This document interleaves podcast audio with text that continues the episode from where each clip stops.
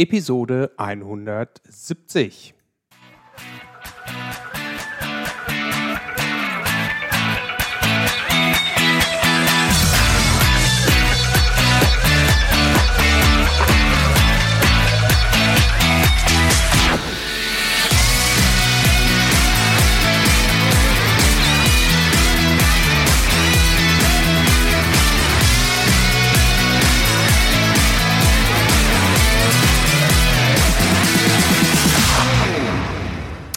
Herzlich willkommen beim Zukunftsarchitekten, der Projektmanagement-Podcast für Entscheider. Am Mikrofon ist wieder Björn Schorre. Als Systemingenieur gebe ich dir Tipps und Impulse, damit du dein Projekt zum Erfolg führen kannst. Und so wirst du in dieser Episode erfahren, warum in den Audits und Assessments von Artefakten gesprochen wird und wie diese Artefakte genutzt werden sollten. Zunächst aber möchte ich noch einmal ein bisschen äh, zur Orga kommen. Und zwar möchte ich auf mein äh, RE-Camp hinweisen, das ich im Februar 2022 durchführen möchte. Das RE-Camp oder vollständig ausgesprochen ist es das Requirements Engineering Camp, habe ich geplant hier in Herford in Ostwestfalen. Und zwar findet das am 18. Februar 2022 statt. Das RE-Camp wird in Form eines Barcamps durchgeführt und ist damit die Unkonferenz im deutschsprachigen Raum zum Thema Requirements Engineering. Das RE-Camp richtet sich an alle, die sich mit dem Thema Requirements Engineering und all seinen Ausprägungen beschäftigen und dazu neues Wissen erhalten möchten. Die Anmeldungen zum Camp könnt ihr ab sofort über www.requirementsengineeringcamp.com durchführen. Da könnt ihr euch registrieren und Ihr findet den Link dazu natürlich auch in den Show Notes. Nun aber zum Inhalt der heutigen Episode. Thema war und ist immer noch, wie ein Spice Assessment bestehen. Der dritte Teil dieser kleinen Serie und heute geht es um die Artefakte und ihre Nutzung. Denn im Automotive Spice oder auch im, nur im Spice, wird von den Artefakten gesprochen. Und da stellt sich vielleicht die Frage, was sind denn überhaupt Artefakte und wozu sind die nützlich? Und da möchte ich halt einmal zu Anfang darüber sprechen, welche Bezeichnungen diese Artefakte haben oder warum äh, da von Artefakten gesprochen wird. Ich möchte darüber sprechen, warum die erzeugt werden sollen oder müssen und warum sie von diesen Prozessmodellen eingefordert werden. Ich möchte später in dem Podcast hier auch noch darauf eingehen, welche äh, Artefakte es explizit gibt im, im SPICE oder im Systems Engineering. Denn Systems Engineering allgemein spricht auch von Artefakten. Und ich möchte darauf eingehen, was denn diese Artefakte bezwecken. Ja, und dazu sollten wir vielleicht einmal klären, was sind denn überhaupt Artefakte oder wie werden sie bezeichnet. Artefakte sind im Allgemeinen Arbeitsergebnisse. Das heißt also, ihr macht etwas, ihr tut etwas, ihr entwickelt etwas und erzeugt dadurch ein Arbeitsergebnis. Das kann in Form eines Dokuments sein, das kann in Form einer äh, Schaltplans sein oder einer Software sein. Das alles sind Artefakte, die während der Arbeit erzeugt werden. Und diese Artefakte müssen in gewisser Art und Weise verwaltet werden. Das ist äh, Thema des Konfigurationsmanagements. Diese Artefakte dienen aber auch des Nachweises der getanen Arbeit und des Nachweises der, äh, ja, der, der, der Durchführung und der Qualität dieser Arbeit.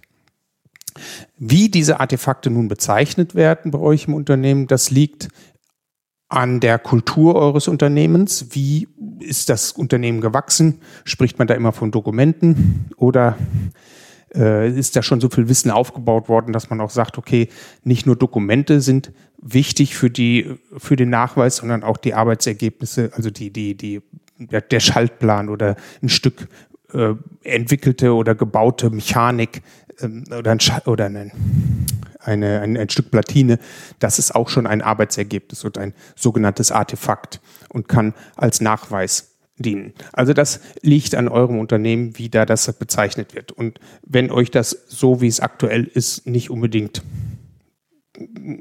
ansprechend erscheint, dann würde ich empfehlen, da einmal die Diskussion auf genau diese Bezeichnung zu lenken, denn es ist wichtig, dass alle verstehen, was denn so ein Artefakt wirklich auch ist und ja natürlich nachher auch, was, wozu es dient. Ähm, die, wozu wird ein Artefakt oder warum wird ein Artefakt noch benötigt? Ich kann damit auch Zwischenstände erzeugen. Das ist halt auch ein wichtiger Punkt, den man wissen sollte. Ein, ein, Dokument kann ja nicht nur in der Version 1, sondern auch in der Version 1.1 oder vielleicht sogar 0.5 oder äh, irgendwie in solchen Versionen vorliegen. Und daran kann weitergearbeitet werden. Aber diese Zwischenstände sind dann halt auch wichtig, um zu dokumentieren, ey, wir haben das schon bis zu diesem Punkt durchdacht. Da sind schon Informationen reingeflossen und das kann schon mal gereviewt werden. Dafür ist es halt auch gut, wenn man diese Artefakte und auch diese Versionen dann erzeugen kann. Komme ich zur zweiten Frage, die ich eben schon gestellt habe. Welche Artefakte gibt es denn überhaupt? Äh, ich hatte es auch schon kurz einmal ähm, in dem, bei der Beantwortung der ersten Frage mit drin gehabt. Dokumente, natürlich. Aber es gibt auch Schaltpläne, die als Arbeitsergebnis natürlich erzeugt worden sind und deswegen gelten sie auch als Artefakt und als Nachweis, dass diese Arbeit, diese, diese Schaltplanentwicklung durchgeführt worden ist. Genauso ist aber auch ein Review auf einem Dokument oder auf einem Schaltplan oder auf, auf irgendeinem anderen Artefakt ein Arbeitsergebnis und wenn ich das jetzt protokolliere in einem in einem Protokoll, in einer Liste, in einer äh, Checkliste oder wie auch immer ihr es nennt, dann habe ich auch dort in dem Protokoll meine Arbeit dokumentiert. Und deswegen gehört auch ein Protokoll mit zu den Artefakten. Dann zählen auch natürlich die Elektronik und die Software, die erstellt werden dazu, aber auch Tests, die im Vorfeld entwickelt worden sind, die dann auf ein Teilsystem oder ein Gesamtsystem losgelassen werden, also die dann darauf durchgeführt werden, sind Artefakte, die die Durchführung der Arbeit, in diesem Fall halt des Testmanagers oder des, des Testers selber, äh, zu, äh, als Nachweis dieser Durchführung dienen. Ich kann aber auch irgendwelche Listen, Bauteillisten erzeugen, die ich weitergebe an die Kollegen im Einkauf oder in der Dokumentationsabteilung, wo dann die ähm, Komponenten entsprechend alle angelegt werden. Oder was auch immer da im, bei euch im Haus dann damit gemacht wird mit solchen Listen. Pläne sind ein weiteres Artefakt, was im Laufe eines Entwicklungsprojektes erzeugt werden muss und erzeugt werden kann. Pläne dazu zählen dann wiederum der Plan äh, der Zeit, also in welchen Abständen möchte ich denn irgendwelche Meilensteine äh, erzeugt haben, äh, aber auch die Pläne, wie möchte ich etwas er erstellen, wie baue ich mein System zusammen, ähm, wie werde ich dieses System nachher testen. Das sind alles Pläne, da, da hat man eine Idee davon, wie man das denn alles organisieren möchte. Aber wie gesagt, das sind auch Artefakte, die im Laufe deines Entwicklungsprojektes entstehen können und deshalb zählen sie zu, den, zu dieser äh, Bezeichnung der Artefakte. Äh, als letztes, was ich hier noch auf meiner Liste stehen habe, sind sogenannte Modelle, also 3D-Modelle oder auch ausführbare Modelle, wie zum Beispiel in, aus UML oder aus SysML, aber auch mathematische Modelle wie aus MATLAB oder Simulink. All das sind Artefakte, die ich für meine Projektentwicklung, Produktentwicklung hier benötige. Also am Ende des Tages, wenn ich das mal so zusammenfassen kann, ist es alles, womit gearbeitet wird und womit ich irgendwie meine Arbeitsergebnisse kommunizieren kann, sodass ich mit anderen Kollegen im Unternehmen über das, was ich mir ausgedacht habe, was ich äh, mir vorgestellt habe, wie das System funktionieren soll und wie ich das dokumentiert habe, dass ich das dann mal jemandem anderen vorstellen kann. Der kann mir eine Feedback dazu geben, sagen, okay, das ist, das kann so funktionieren, wie du das da gemacht hast, oder an der und der Stelle müsstest du hier noch mal ein bisschen was drehen. Also das sind alles Artefakte, die mir weiterhelfen, um mein Projekt zu einem Erfolg zu bringen. Am Ende des Tages, wenn man das genau betrachtet, reduziere ich damit auch wiederum mein Risiko, dass das Projekt scheitert, weil ich frühzeitig in die Kommunikation gehe und mir Feedback von meinen Kollegen einhole. Und damit wären wir auch schon bei dem bei der letzten Frage, die ich äh, mitgestellt habe, was bezwecken denn diese Artefakte? Zum einen dienen sie natürlich der Dokumentation. Also ich schreibe nieder, was das System machen soll. Das sind die, zum Beispiel die Systemanforderungen, das steht dann in einer, in einem Dokument oder die, die ähm, etwas detaillierteren äh, Anforderungen, Domänenanforderungen an die Hardware, Mechanik, Software. Das steht dann in irgendeinem Dokument oder einer Spezifikation oder einem Lastenheft. Nennt es wie ihr es wollt an der Stelle. Es ist einfach dokumentiert, was soll das System oder das Teilsystem machen. Das ist das eine. Die andere Seite ist, ich entwickle eine Lösung oder eine, ein, ein Teil einer Lösung, ein, ein Subsystem und kann es dann demonstrieren. Ich kann die Funktion oder die Abläufe dieses Teilsystems demonstrieren und mit meinen Kollegen oder idealerweise sogar noch mit dem Kunden in die Diskussion gehen, ob es genau das ist, was mein Kunde haben möchte, ob ich damit das getroffen habe, die Wünsche getroffen habe, die er sich vorstellt. Und so kann ich dann Feedback einsammeln und diese Lösung dann natürlich wiederum verbessern. Wenn es notwendig ist, gehe ich dann natürlich auch nochmal den Weg über die Dokumentation, um das nachzuziehen und zu beschreiben, was denn der Kunde da nochmal verbessert haben wollte oder geändert haben wollte. Dann dienen die Artefakte aber auch der Überprüfung. Ja, ich habe ja eben kurz gesagt, die Protokolle, die man dann erstellt, die aus einem Review eines Dokumentes, eines Schaltplans, eines Stück Software resultieren, dienen der Überprüfung der erstellten Arbeitsergebnisse. Denn wenn ich mir meinen Prozess und die Zusammenhänge der Artefakte im Überblick anschaue, dann dienen ja die Artefakte aus dem ersten Prozess immer als Input für den zweiten und vielleicht sogar den dritten Prozess. Also das hängt alles in gewisser Weise irgendwie zusammen. Das heißt also, es ist auch wichtig, dass ich diese Sachen, diese Artefakte überprüft habe. Das ist auch nochmal ein, ein, ein, ein Zweck, den diese Artefakte mit sich bringen. Sie dienen auf der einen Seite als Beschreibung, was hat sich der Kollege im Prozess 1 denn dabei gedacht. Sie dienen aber auch als Input für den Prozess 2 oder halt 3, um dort weiterzuarbeiten, um dort einen Input zu bekommen, was soll denn dort getan werden. Ja, sonst stehen die Kollegen oftmals da und sagen, ja, aber ich weiß doch gar nicht, was ich alles tun soll. Wo steht denn das mal beschrieben? Ja, genau in diesen Artefakten, die aus dem einen Prozess herausgefallen sind. So, und dann dienen die Artefakte auch nochmal dazu, um eine Traceability aufzubauen.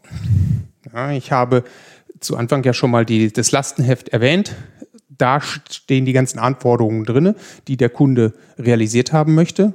Und jetzt wird irgendwo jemand hergehen, einen Schaltplan machen oder ein Blockschaltbild machen oder ein, eine Systemarchitektur oder auch Softwarearchitektur. Das ist ähm, jetzt in diesem Beispiel total egal, aber irgendwo wird derjenige eine Lösung versuchen zu bauen. So, und damit ich jetzt nicht irgendwas in diese Lösung rein dichte und hineinbaue, ist es sinnvoll, eine Traceability aufzubauen. Das heißt also, in dieser Architektur, in dieser Lösung werde ich ein Element reinpacken, was genau die eine Anforderung oder vielleicht, je nachdem, wie es sich, wie, wie die Anforderungen gelagert sind oder wie die Architektur aussieht, kann es auch mehrere Anforderungen dann erfüllen, dieses eine Subsystem. So, und diese Traceability muss ich ja dann irgendwie aufbauen. Ne? Also ich will jetzt ja nicht irgendwie ein äh, Subsystem reinbauen, was einfach nur da ist, weil es da ist oder weil es da sein sollte, ähm, weil man sich das in der Entwicklung so ausgedacht hat. Nein, es muss schon einen gewissen Zweck erfüllen. Und wenn es keinen gewissen Zweck erfüllt, der in irgendeinem äh, Anforderungsdokument drin steht, dann ist es, ja, so leid es mir für dieses Element tut, ist es überflüssig. Es hat dort nichts zu suchen dann.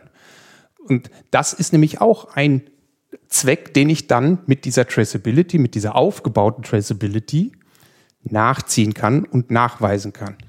Ja, entweder kann ich es rauslassen oder vielleicht habe ich sogar Anforderungen vergessen. Das wäre natürlich die andere Seite, ähm, wo ich dann noch mal wieder einen, einen positiven Effekt dadurch habe.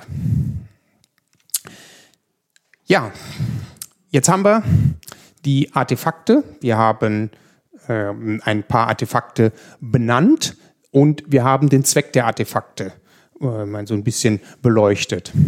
Und ein ganz wichtiger Punkt ist noch, wenn ich da jetzt äh, diese Artefakte erzeuge oder erzeugt habe, dann gehören die ja alle irgendwie zusammen. Wenn ich zum ersten Mal in meinen Prozess reinspringe und die ersten Anforderungen in eine Lösung ähm, gieße und diese Lösung vielleicht auch schon mal zusammenbaue und, und äh, ausprobiere, dann habe ich ja einen ersten Durchlauf dieses ganzen Prozesses gemacht. Und den sollte ich mittels einer Baseline nachweisen können.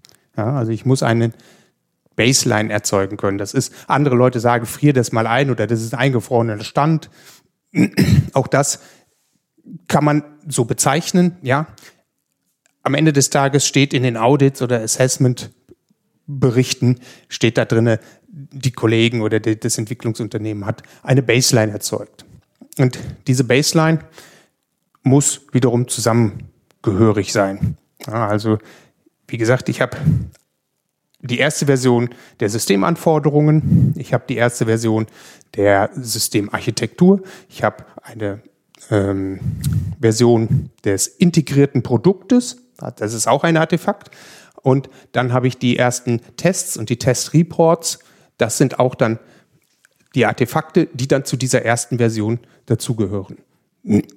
Und wenn da jetzt irgendwelche Fehler aufgetaucht sind, dann springe ich natürlich zurück, überprüfe meine Systemanforderungen, die Systemarchitektur, korrigiere das, was an Fehlern gefunden worden ist und moniert worden ist und erzeuge dann eine zweite Version des Systems und einen zweiten Version des Testreports. Und auch diese zweiten, durch, auch diese zweiten Durchläufe werden dann auch wieder in eine Baseline gesteckt.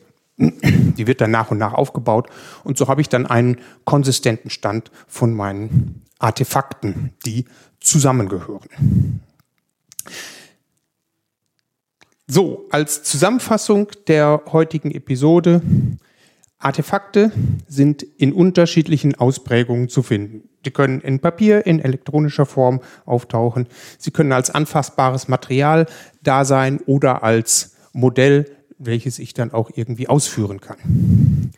Artefakte dienen dem Nachweis und oder der Demonstration der getanen Arbeit. Und Artefakte werden in sogenannten Baselines archiviert und können so später nach vielleicht sogar in mehreren Jahren noch reproduziert werden.